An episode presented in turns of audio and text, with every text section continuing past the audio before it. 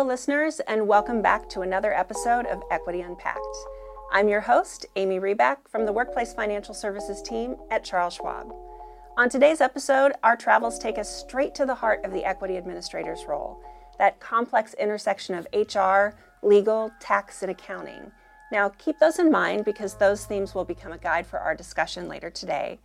And you know that complexity is something we all love about the equity business. I mean, at least most of the time. But we don't always have a map that clearly indicates which direction we should go to get the decisions and provisions we need to move forward. I mean, for our listeners, how many times a day do you and your teams encounter an issue that requires a decision that involves your stakeholders? And how often are you 100% clear on exactly who you should consult? If you attended the 2022 NASPP conference last October, you may recall a packed breakout session that focused on exactly that who makes equity plan decisions? And in fact, the audience was so engaged with that subject matter and the amazing panelists. One third of that material was left untouched, and it's fantastic stuff. So, together we've planned a reprise, and I'm so fortunate to have the same panel of exceptional and very well known experts with me today to unpack the rest of the dilemma of who should make equity plan decisions. So, without further ado, let's meet who we have on board today. First, the incredible Stacy Fox, Equity Administration Lead at Confluent. The amazing Christine Zwerling, Head of Stock Administration at Asana. Welcome back. Thank you. And the one and only Georgina Lai, who leads Global Equity Programs at Alation. Now, ladies, we're thrilled to have you with us today and welcome to the show. So, what I'd like to do for our episode today is to have you provide a little bit more detail about your bio because you're amazing. So, just for street cred, you need no introduction on your own, but let's go through a little bit of that. And then when you're done, I'll ask each of you a question before we dig into the material. Is that okay? Yep. yep. All right. Stacy Fox, we'll start with you. All right. I'm Stacy Fox. I work at Confluent. We went public in June of 2021. I was there uh, January 2021. Uh, we are in 26 countries, and it was my first company I took public, which was amazing. And uh, I've been in the business way too long, so I'll leave it there. Pretty amazing. Stuff of legends. That's what Stuff they say. Legends. yeah. Best name ever, by the way. Thank you. Stacy Fox. Thank you very much. I love it. Okay, my question for you is pay for performance. Yes. So, not new, but more urgent, right, than it was when you first initiated this panel back in October. Um, tell me a little bit about where do you think the majority of decisions for pay for performance live? Yeah, I actually got scared out of my mind at NASPP um, because I learned a ton about it, and there was a lot of things, excuse me, that happened with the SEC right before the conference. So I went back to my company and freaked out first to legal because they were actually going to be drafting the proxy, and obviously they were going to need help not with the narrative but with the actual inputs. So then we partnered with our technical accounting team and then we also had to partner with a provider outside of the company, obviously for the, the calcs. So sure. it was definitely a uh, shared lift for the proxy, and we filed our proxy last week. So mm. we did it. Thank you very much. But yeah, it was it was a lot of people and a lot of effort. Yeah. Okay. Yeah. Awesome. Thank you. And Christine Zwerling. Hi. Um, so I, like Stacy, have been in this industry a really long time. It's I think it's over 25 years at this point. Um, I've worked at small companies, large companies, uh, private, public, everything in between. Um, and I'm currently the head of stock administration for Asana. And uh, we have, we're based here in San Francisco. We have a, um, just about 2,000 employees. We're in about a dozen countries. Um, they did a direct stock listing for their IPO event about two years ago. I've been here for about three years and kind of here to take us to the, the next level and get everything streamlined. Three years or three months? Three months. Three months. Thank you for that correction. It feels like, like years, years, but it is months. Right. It is months. Yeah, yeah. uh, my question for you is, when is it a good idea to make equity plan decisions on your own? Never, never. That is my answer. But um, and we'll we'll dig into it more. But I think as you alluded to in, in the introduction, this touches so many different different people and areas, and what you do in one thing can drastically affect how it rolls out to other departments or teams or unintended consequences. So it's always a good idea to have your team with you when making decisions, big or small. Mm-hmm. So. Awesome, thank you. And Georgina Lai, we're here together on what is very likely your favorite day of the year, birthdays and holidays notwithstanding, may the 4th be with you. And also with you. um, hi, I'm Georgina Lai. I am a newbie at Alation, um, and we do data intelligence, and it's a really exciting area to be in. Um, so, I'm not going to share too much about Alation. We are a private company, um, but my history with stock administration has been, you know, like Christine, small companies, large companies, uh, private and public. But I, I do like the private companies and helping them transition to life as a public company. So that's kind of my sweet spot in the industry. Yeah, IPOs are your jam. Right. They are my jam, Totally your yeah. jam. um, Georgina is my equity oracle. Oh, okay. Usually the most enthusiastic person, regardless of what is going on, even when um, we've had professional relationships in the past and Mm-hmm. something happens and Georgina's like, you guys, we're, we're going to do it. We're going to do it together. Yeah, absolutely. Yeah. Question for you. Mm-hmm. As we are starting to look in who should make these decisions on certain aspects of a plan, um, when you go with your stakeholders and you do the right thing and you ask them, what happens when they disagree? That's a really tough one because you know the different departments often have their interests in play. They want certain things you know done specifically to make their lives easier. Um, you don't always get them to agree, but what I like to employ is kind of a you know a shared document where we list out the issues and then give everybody an opportunity to weigh in so that they can at least say well, I disagree with this decision, blah, blah, blah, blah, but they feel secure in the fact that, well, I got my uh, objection out on paper and everybody kind of reviews it. Everybody signs off on it saying, yes, we read it and we understand, but this is a decision we're moving forward with. So that often helps kind of grease the wheels in kind of breaking stalemates and moving forward um, in a decision. And hopefully you're picking the right uh, person to help drive that decision. So for like an accounting issue, maybe talk to the technical accountant and not so much HR or legal, right? But you document it, allowing HR and legal to have their say, and then you move on. And that usually kind of helps people move forward. Document it. Document it. Document it. And it's also great because you keep it, and then you know um, if you have turnover in your company, as you know you sometimes do, they'll go, "Who made this decision? What happened here?" And it's like, "I have this document. It's all right here. This is how we came to this decision." So it's a really great tool. Yeah, and then you can go back and see this is what you Yeah. said. So I was like, "This is what you said, not me. Exactly. You said this." Yeah. Fantastic. All right. Well, welcome again, all of you, to the show. I'm so thrilled to have you here. Uh, we're ready to dig in. So we have walked through the queendom of equity, and here they are. Um, we've got four topics that we mentioned before legal, HR, tax, and accounting. And I'm going to start with accounting because you didn't quite get to that. You didn't have time. People were asking so many questions, and it was such a lively show uh, back in October. So let's start with accounting. Um, who should make decisions on the vest start date? So, from an accounting perspective, it usually is going to depend on what their philosophy is. So, the vesting commencement date is whatever date it is, but it may be different than the grant date. And depending on the philosophy of the company, they may want to, you know, have the vesting start as the expense start as of the vest date, or they might want the grant date. It kind of depends.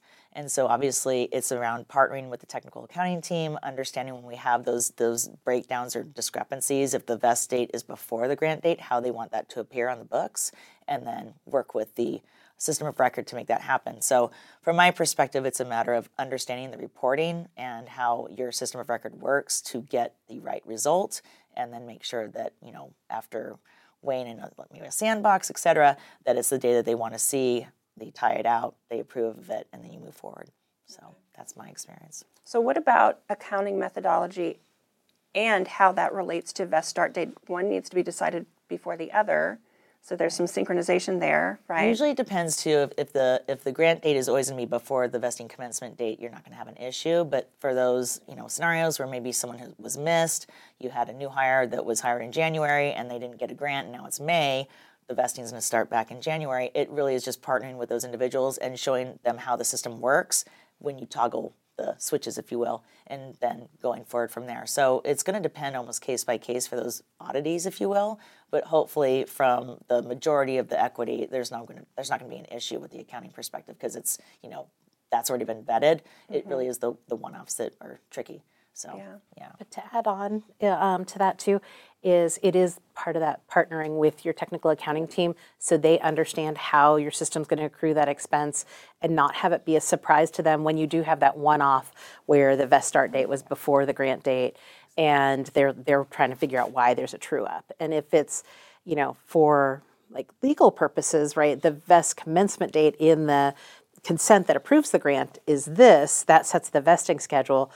But if for accounting purposes, you need to change that to maybe the grant date in the system so the accounting comes out correctly, it's really understanding what everybody wants and how to document what you're doing so that if the auditors come back and they want to know why the vest commencement date is different than what it is in the consent that was approved by the board, they understand what that is and, and any downstream Absolutely. impacts. Yeah, yeah, yeah. You bring up a good point. And in fact, on those oddities, you know, our general counsel actually reviews the resolutions and really points at the oddities and wants to understand why it is this way, why are we having this one-off, and, and making sure it doesn't happen in the future. So it, it hopefully gets you to more consistency going forward based on that too. So Simple stuff. yeah, it's Super easy. simple stuff.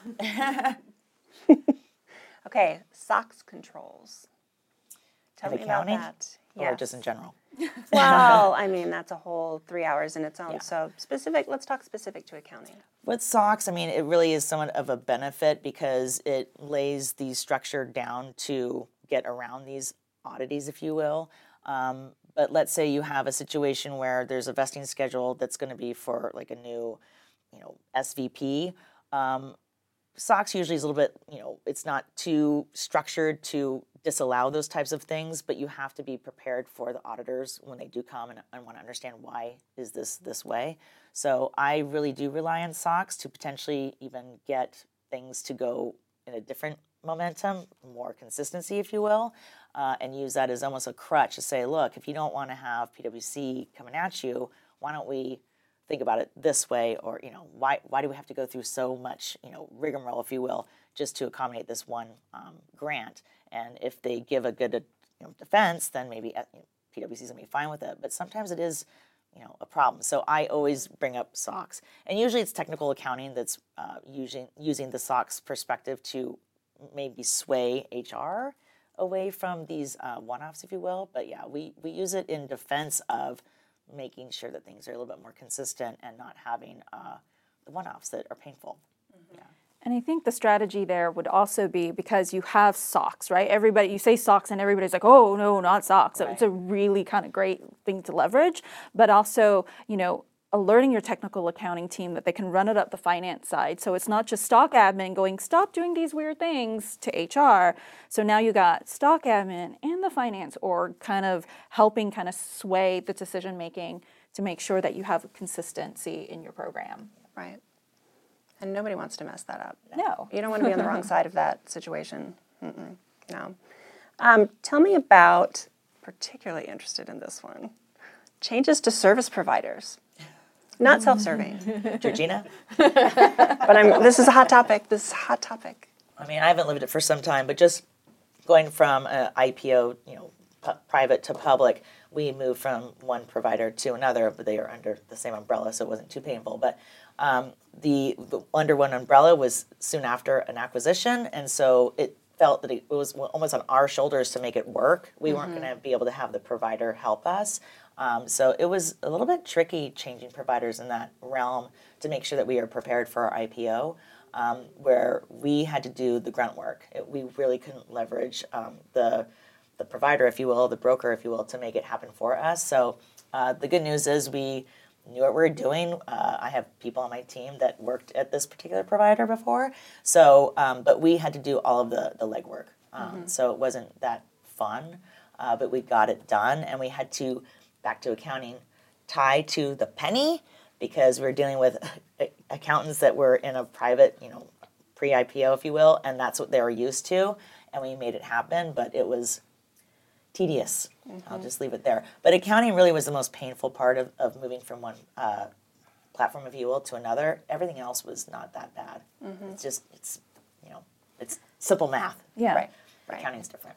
To add on to that, I also did a migration um, from uh, one provider to another as a public company. And on the accounting side, it, it was complicated. Um, the particular pro- provider I went with had a, an accounting team for us to help us through that. But tr- there's always differences in all the systems and how they account for equity. So um, at the end of the day, what we had to do is, you know, do all of our audits with the accounting team to show the before and after, and then um, to show this is what the differences are and this is where they're coming from kind of put that stake in the ground. They take a one-time charge. But getting the accounting team if they've not gone through a conversion Right. to understand this is what that charge is and this is how it's calculated this is why we do the one-time charge and drew it up and then we move forward under the new system um, can be a little challenging. But that's definitely we, we ran into that also um, of just the very tedious to the share to the penny of tying everything out to prove that what was in one system is now in the other system um, and even the even the mistakes that we found as i'm sure you found Right. that too when you're converting you're like oh that was not That's wrong. supposed to be that way but you have to show those too and what what you did to fix it so um, definitely a very interesting migration Yeah, changing uh, providers is never just on the stock administrator's shoulders, right? You do have a number of stakeholders, and accounting is such, I think, a critical piece in uh, converting to a different platform because, I mean, they rely on the reporting of your system to, you know, Right. Do all the stuff that they have to do. So, um, you know, aside from, you know, HR, I'm sure has a stake. They want to make sure that, you know, employees are happy with a switch. Um, you know, legal, not so much, unless you report into legal, I would say. But yeah, accounting is such a huge part in that decision making process. So, really make sure that they have a seat at the table and get them familiar with uh, the, the reporting uh, for financial reporting. Right. Yeah, that's they really need. crucial. In that- Exactly. In the, the vein of who makes the decision, Yeah. we also um, decided to actually outsource our accounting to a third party uh, because our accounting was just very complicated with a lot of acquisitions and just getting that all into one of the off-the-shelf systems. They're not. They're they will usually cover like eighty percent of it, but it's that extra twenty percent that's done in a spreadsheet that just has room for error with SOX with all of that. So Right. um, we worked with the accounting team to do we want to go to a third party that's going to be able to handle 100% of this? And you know but it was a decision for with you know together. It wasn't just stock admin saying oh well it's too hard. Let's you know let's do this. It was Right. do you guys you know want to do this? Take this on. And it's going to be a lot of work on you because you're going to have to retie out the numbers from one system to the other understand how the new system works. Uh, but it was definitely a it was not not me making the decision, but helping to guide to, to make things more efficient. Whew. I won't bring up what if the decimal points are different. They get there. Yeah, they, they, eventually we, we can get there, but that's a painful point. Um, let's move on to some tax decisions and then we'll come back to a couple of things in accounting. So, on tax, mobile employees, the hot potato. That is my favorite.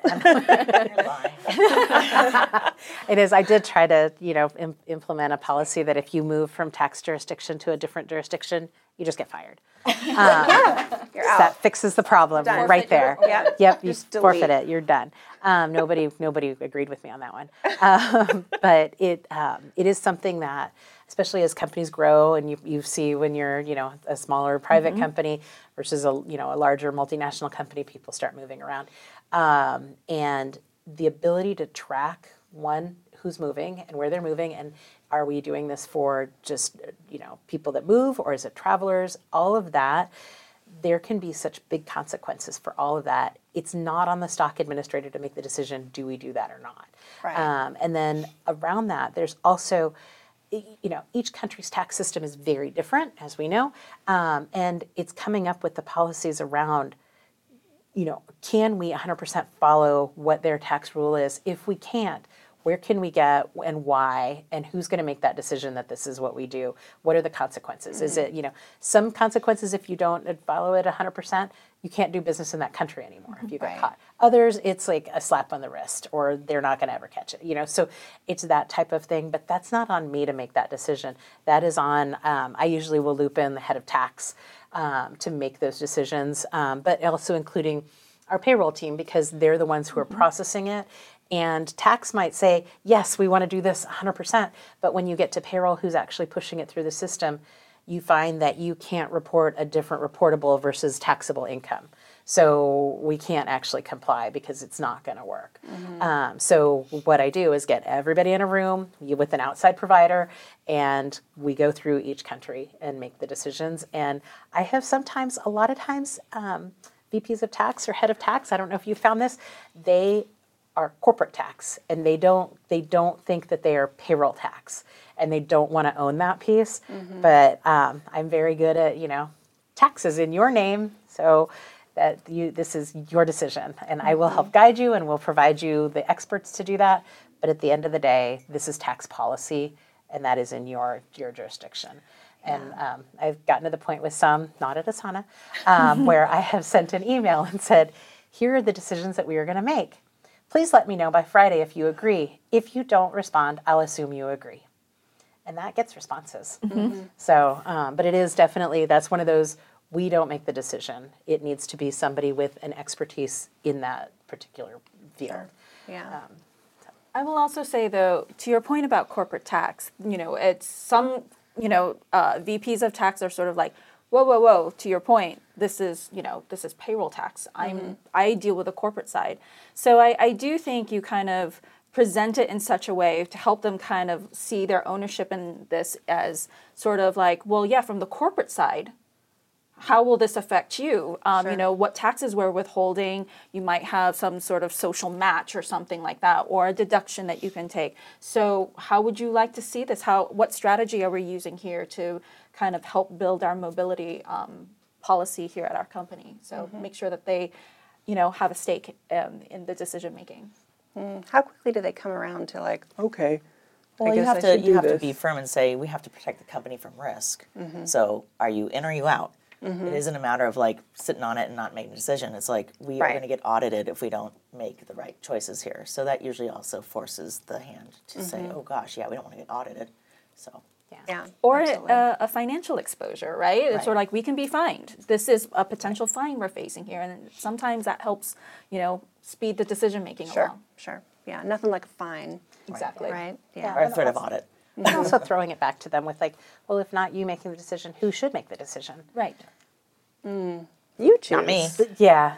Well, the other thing is, uh, I've worked at a, a few companies where it was sort of like, do you want to be in the local newspaper for not paying taxes or avoiding ah. taxes? And that really also gets the ball rolling, right? They they don't want to risk that kind of headline of, you know, X company refuses to pay taxes in this jurisdiction. Sure. So that also Sure. kind of helps. No one, no one wants that. Yeah.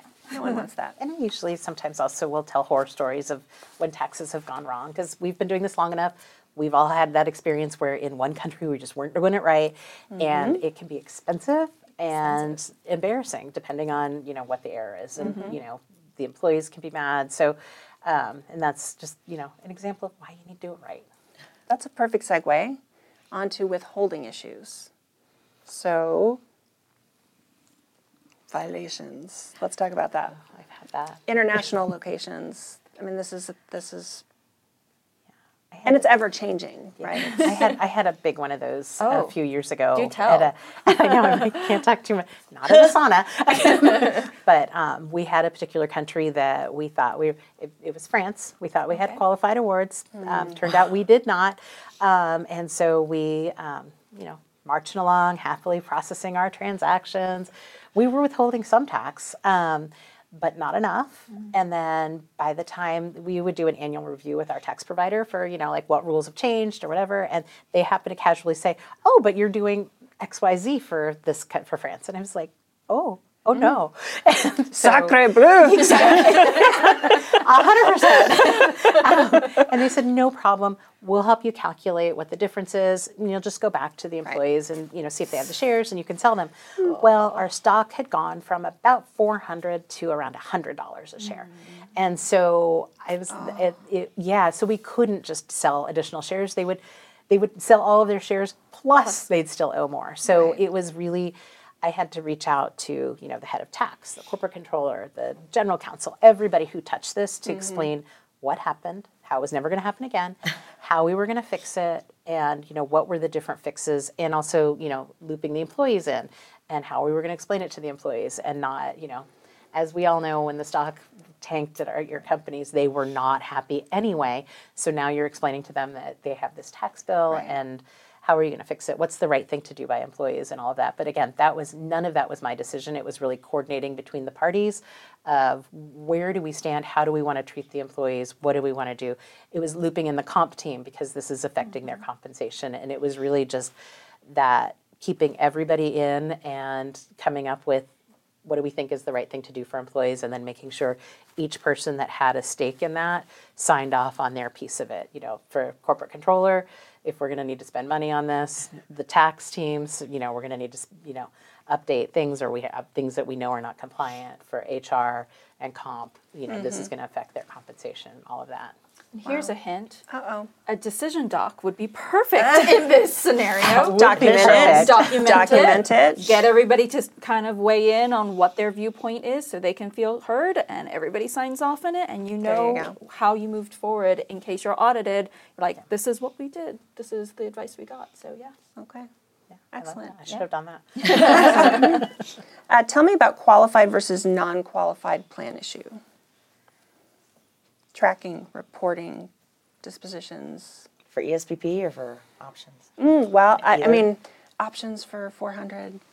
I don't know.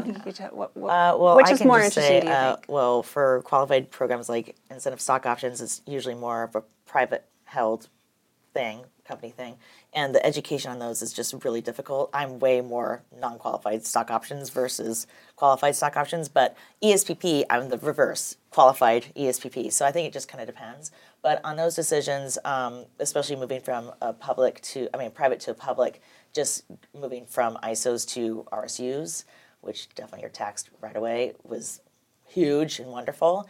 Um, so I think it just kind of depends on the company and, and what they're going for. Um, I've heard of great uh, disqual- or non-qualified ESPP programs that are way beneficial. You know, like forty percent match from employer, uh, which I just heard from a different conference, uh, and I was like, what? Uh, so I think it just kind of depends, and if you can actually roll it out, if the if the uh, employer can you know afford it. So. Um, but yeah, ISOs, no. From my perspective, they're just difficult to explain. Employees don't really understand the, you know, what they have to do to qualify, and um, reporting is also challenging. If they move, employees, you know, terminate. It's like, did they did they sell the shares? Did they not sell the shares? So yeah, um, it just kind of depends for me. What about you? Well, and looking at that, um, it's also it's working really closely with the comp team because at the end of the day, it's their decision, and I always make it very clear when I'm working with a new comp person. These are your programs. I'm just administering it. Think of me as payroll, right? Payroll is not making the decisions on what kind of compensation programs you have. They're administering it. I'm doing the same. Yes, our programs are more complicated, and I mm-hmm. may know more or know different things that we can do with it. But at the end of the day, it's going to be your program. So what do you want to do What's with it? What's the benefit? But a lot of it, again, it's so complicated. We are usually the only experts in equity compensation in our company. So it's helping them understand, you know, here are the here are the options. Here's what I see. Here's what our competitors do, or our peer group, right? I always tell um, when I talk to stock administrators, find out who your peer group is and find out what they do, because that's what your comp team's going to want to know. And they're the ones at the end of the day that make the decision. We did a we just changed our ESPP plan. We have a great Cadillac ESPP plan, but when it was implemented, it was kind of one of those at the time of the the, the IPO. They wanted to do um, they wanted to have more like employee ownership, so they put a one year hold on it. So we had this great two year offering period with the look back and the fifteen percent discount, but then you had this hold. So that we didn't have as much enrollment because people were like, well, I can't take that risk. It's expensive, especially if they're outside the US and it doesn't have a tax benefit. So that was then me working with the, you know, the comp team and the accounting team too, because it's going to affect your expense because you're going to have more people enroll, expense is going to go up. Um, but at the end of the day, it was the comp team and they're the ones that are going to move it forward with the comp committee and the board to get that approved to make those changes. But um, it's definitely, I think we can have input into it, but at the end of the day, the comp team is the one making the decision on what type of program. And which I think it's interesting for you because you work at a lot of smaller companies that are, um, you know, maybe you only have one comp person and they're doing Yeah. everything, and to expect them to also be an equity compensation expert to know these are the right programs, that must be a challenge for you too. So, how do you make those decisions? I really like to use that opportunity to kind of flex my stock admin muscles and just kind of like, you know, like put my two cents in, right? How, you know, I partner with the comp manager or the director of comp and say, hey, have you thought of this? Wouldn't this be really interesting if we tried something like this? Or maybe instead of your traditional qualified plan, let's kind of think more globally and kind of do a non qualified plan so that everybody's kind of even Steven as far as benefit. So um, that's when kind where I like to partner often with um, the comp team and try to influence as much as I can to see mm-hmm. a program that I would like to see as an employee of the company, but also from the administration side, right? We don't want to kind of overcomplicate um, and make our lives really hard. And then by extension, the accounting team and whatnot. Um, and then also, though, an interesting thing though with a qualified, non-qualified, like an ESPP, the other thing I want to just check in in is whether the, the tax team, since I do work at you know smaller companies, have you guys had experience with this? Because sometimes they haven't. And it's sort of like, oh no. And it's like, well, you know, you might want to start reading up on it. You might want to start ramping up on this because this might be possible in the future. Mm-hmm. So it's also sort of, you know, get make sure that they have a seat at the table to weigh in sure. because can they actually, you know, take a deduction or can they actually administer their side of the tax uh, obligation yeah. for your program? Yeah. Yeah. Does legal weigh in on any of those when it comes to comp? They must at some point. I mean, they're usually there at the table too, but they might not have the, the understanding of what they're hearing mm-hmm. or the ramifications. If the stock price goes down and now ESPP mm-hmm. is not really that sexy any longer, it's like, mm-hmm. well, now we have to go to the shareholders who want to change the ESPP. You know, they didn't they didn't think that through two years ago. So, yeah, I mean, legal's usually there. They're at the comp committee meetings as well, but you know, do they really understand the ramifications of what they're providing to the comp committee before you go public, and then now with the stock price being low, now what do you would do? Now right. ESPP is not even popular any longer. It's like, what are you going to do? Right. Yeah. I think it depends on the company too. At, I, this company and my prior company, I actually reported up through legal, and I found that the corporate legal team did take a, a big stand in the programs, not necessarily the decision making around it, but making sure that we had everything documented properly mm-hmm. and was, you know, presented to the board properly and that they understood how it was going to roll out when right. when it actually happened. Um, so maybe not necessarily as one of the decision makers, but mm-hmm. usually they have a seat at the table because some things that you do with your pro, pro programs you have to have approved by shareholders or you have to disclose in your 10k mm-hmm. or you know publish a copy of the agreement that type of mm-hmm. thing but other things you don't and they're really the only ones that have that expertise in you know oh did we change our grant agreement? Right. That we mm-hmm. need right. to re you know we need to publish that again. Or you know no we don't need to publish anything but that's the worst is to like oh we've been using this grant agreement for the last two years. Oh we never published it. That's oh. great. Mm-hmm. That's a problem. Awesome. then, then then they have to we punt that over the wall to them and they have to fix it. Well that's all the time that we have together today but we will have part two of this episode so for more information or details on part one, please visit schwab.com forward slash equity unpacked or connect with myself and today's guests on LinkedIn. And of course, subscribe to Equity Unpacked and receive alerts when new episodes drop. Thanks again for joining us today on another equity journey. And as always, safe travels, everyone.